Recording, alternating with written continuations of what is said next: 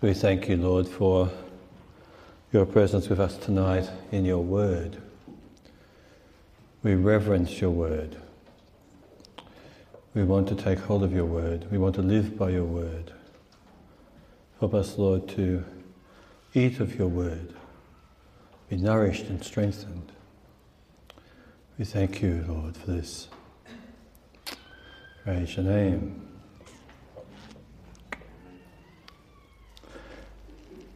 There is very rich food today, and I'm still deciding what to preach on. There's too much. I'm coming down on the prodigal son. Okay? We got an agreement? Yes.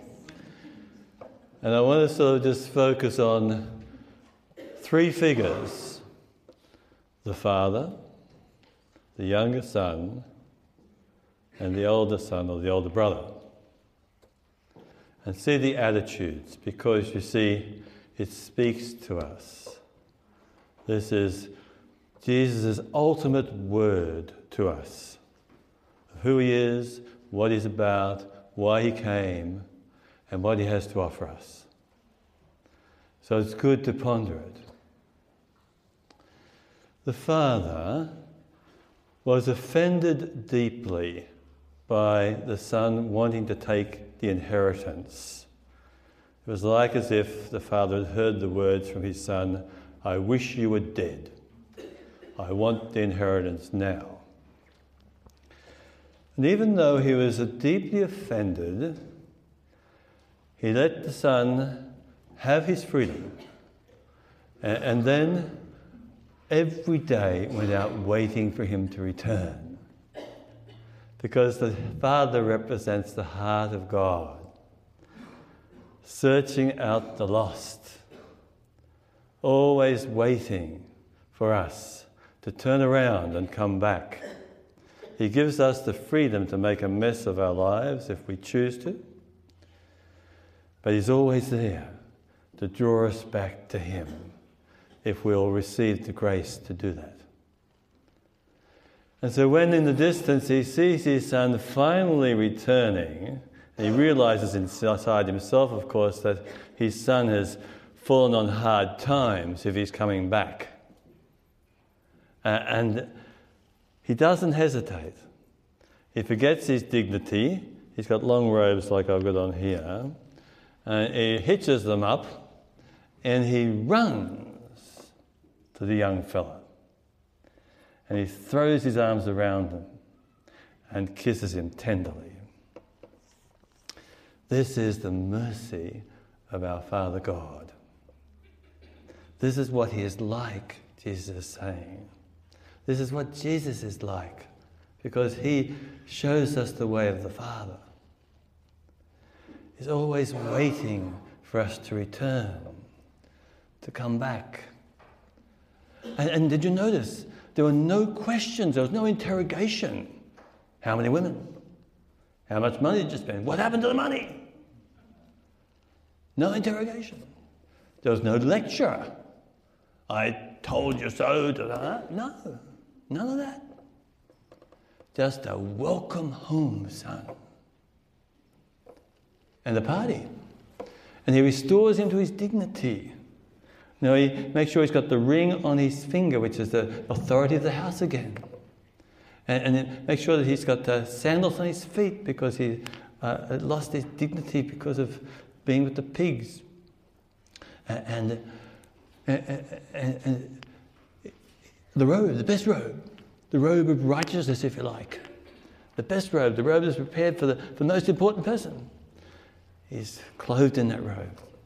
Symbols of what it's like when God the Father welcomes us home. And the sacrament of reconciliation is like that, is it not? Again and again, I've gone to the sacrament feeling so rotten in myself, feeling so self condemning and uh, wondering whether I should really be forgiven. But then those merciful words, you know, I absolve you, that gift of absolution and, and the, what freedom that brings. This young man did not deserve to be forgiven. And did you notice that the father, when he went, he threw his arms around him? Now, the, the kid probably, he'd been with the pigs, so he probably stank. But it didn't matter to the father, he went right into his mess. And that's what it's like. God, God is like that. He goes into our mess. He doesn't hold back aloof and sort of say, You rotter, what you've done. No, he goes right into our mess to lift us up and restore our dignity and our worth because we've gone down into a pit. That's what God is like. So the attitude of the Father is, of course, it's really the parable of the forgiving Father. But then what about the attitude of the younger son? The one who went off and squandered it all on loose living. Uh, and then he finds he was full of selfishness. He's like the worst part of ourselves, where we're full of selfishness and, and arrogance. And I'll take it, what's mine, and I'll use it for myself. I'll do it what I want to do. That sort of attitude. And, and then, of course, it all comes unstuck.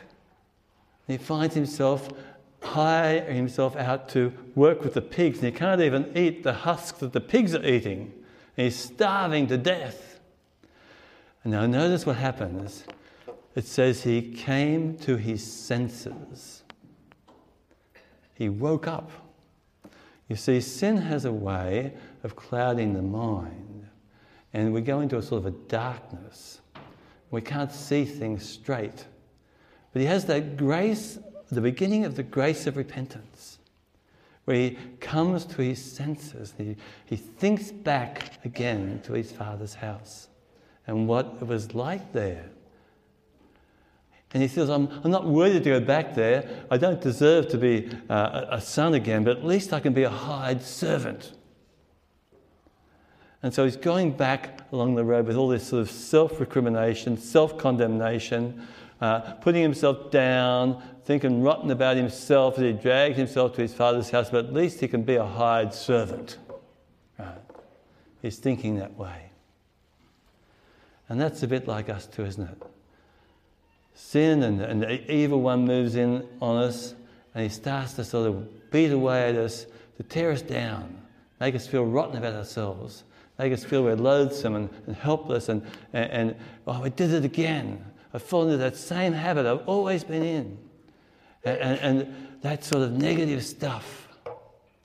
You see, God's not like that. The Father represents what God is like. You know, no condemnation, no putting him down at all, lifting him up, throws his arms around him. You could see he was repentant, and that's all that mattered. He wanted to be back in the Father's house and didn't think he deserved to be restored to his full dignity. We're a bit like that, aren't we? But he was by God's mercy. So that's the, the younger son, you know. So we, we do have these times because you and I are weak human beings when some, an arrogance within us or a, a self centeredness within us leads us astray down pathways where we sort of ignore the God's love for us. And we want to sort of have this and have that and make our lives for ourselves. And so we lose God.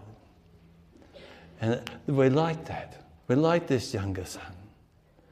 But there's got to be a moment, there's a moment of grace. You see, Paul talks about the second reading. Know, he was a, a blasphemer, he says. I was a murderer. I, I, I, I killed Christians. Uh, that's what he was like. But then he has his moment of grace. It was mercy, he said. Mercy came upon me. It was shown to me. It's because Jesus Christ meant me to have to be the greatest evidence of his inexhaustible patience. He's so patient with us. He waits patiently for us to return. He pours out His grace upon us so we'll come back to Him. To come back with all our heart, you know, to, rending our heart, broken heart, uh, full of uh, uh, a sense of uh, real repentance, asking God for His compassion. It's a beautiful gift, this grace of, of repentance. And there's more joy in this than anything else. The whole of heaven rejoices, we're told in all those three parables, uh, when one sinner returns. There's more rejoicing in heaven over one repentant sinner than over 99 have no need of repentance. And I know that's the joy in my own heart when I've repented honestly, when I've really got the stuff out that I needed to get out. A lot of us walk with a sort of a pretense, as it were. It's a cover up job. We sort of come along to Mass and all that sort of thing, but there's things in our life that are just not right. And they need to be fixed. But how are we going to do it? Repentance.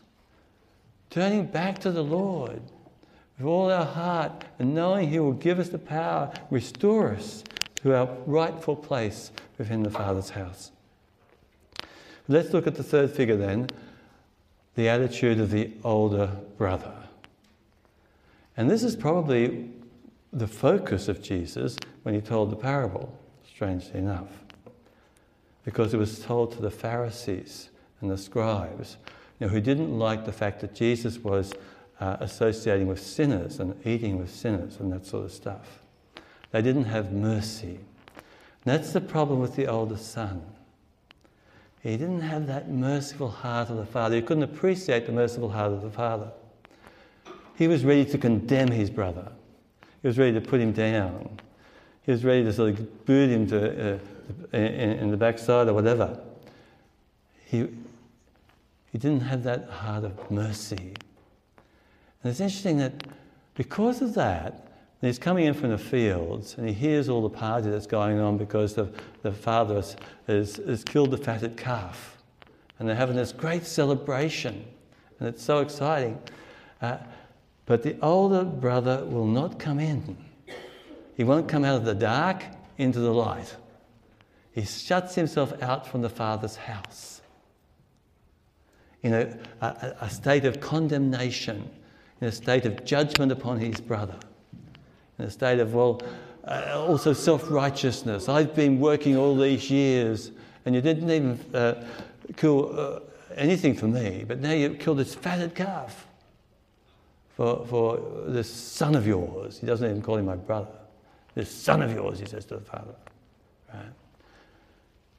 So, what a sad feature, figure he is. But this is one of the reasons, I believe, why uh, Pope Francis has called a year of mercy. Because he's saying to us that as a church, sometimes our attitude can be a bit like that of the older brother.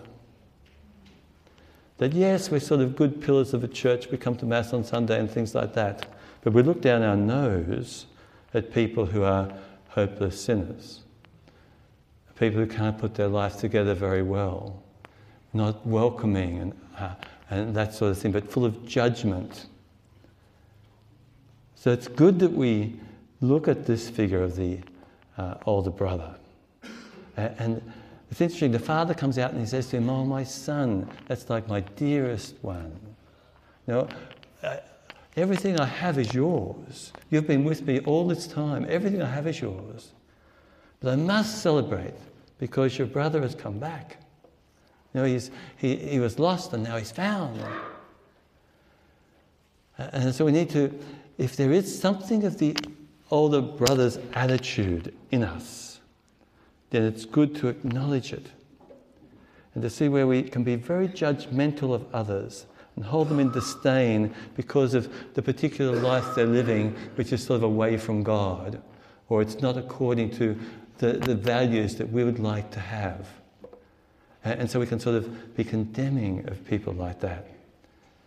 But that's precisely why Jesus told the parable, so that we have the Father's heart the Father's heart of mercy uh, and, and not be self righteous in this sort of way. You know, living according to the law, but not by grace, not understanding what mercy really is. So we look at all these, all three of these figures, huh? But the key of it all, of course, is the Father's mercy. This is the year of mercy. This is the year when we celebrate the grace of God coming upon us. We, there's no one here who can say, You're here in this church because of your good works. You're here because of the grace of God. You're here because of the mercy of God. That's the truth I know of my own life. I, the further I go in my life, I know how true it is. That it's only by mercy. You know, uh, out of the depths I cried you, O Lord. Lord, hear my voice. Let your ears be attentive to the voice of my pleading. If you, O Lord, should mark our guilt, Lord, who would survive? But with you is found forgiveness. We would not survive if, if the Lord marked our guilt, if He counted our guilt against us and held things against us. We'd be smitten from the face of the earth. Because all of us have hidden areas of our life that are not quite right. But He's full of mercy.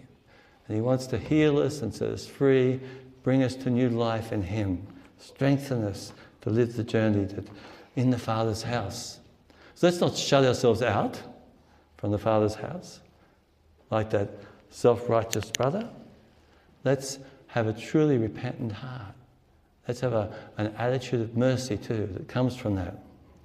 What I found actually in my own life uh, is that the further I've gone, the more I've realized my own personal sinfulness and my own proneness to sin. But what's happened with then is that as I've become more reliant upon the mercy of God, I've found that I've become more compassionate towards others. Now, prior to that, as a young priest, I was a bit judgmental and hard on people in the confessional. Huh? uh, turning it into a torture chamber, as the Pope says. but the more we go on in life, the more we realize our own capacity to sin, and our own uh, weaknesses, uh, and, and, how inside of each one of us there's sort of like a, a fault line, as it were. You know those fault lines in geology, is it? where there's a searing goes on, and then all of a sudden there's a big eruption. And that can happen. Peter had one of those, didn't he? He had a fault line. He didn't know he had it. Jesus knew it. And sure enough, it came out. And that was the making of him, though, when he realized that. Similar experience in my own personal life where come into touch with the fault lines, come into touch with the brokenness, the weakness, uh, come into touch with my proneness to sin. Uh, but then what's happened out of that is that the heart's full of mercy for others. I'm not harsh like I used to be, maybe. I'm not demanding like I used to be because I can see my own life and how I'm only here because of the grace of God. And bless His name.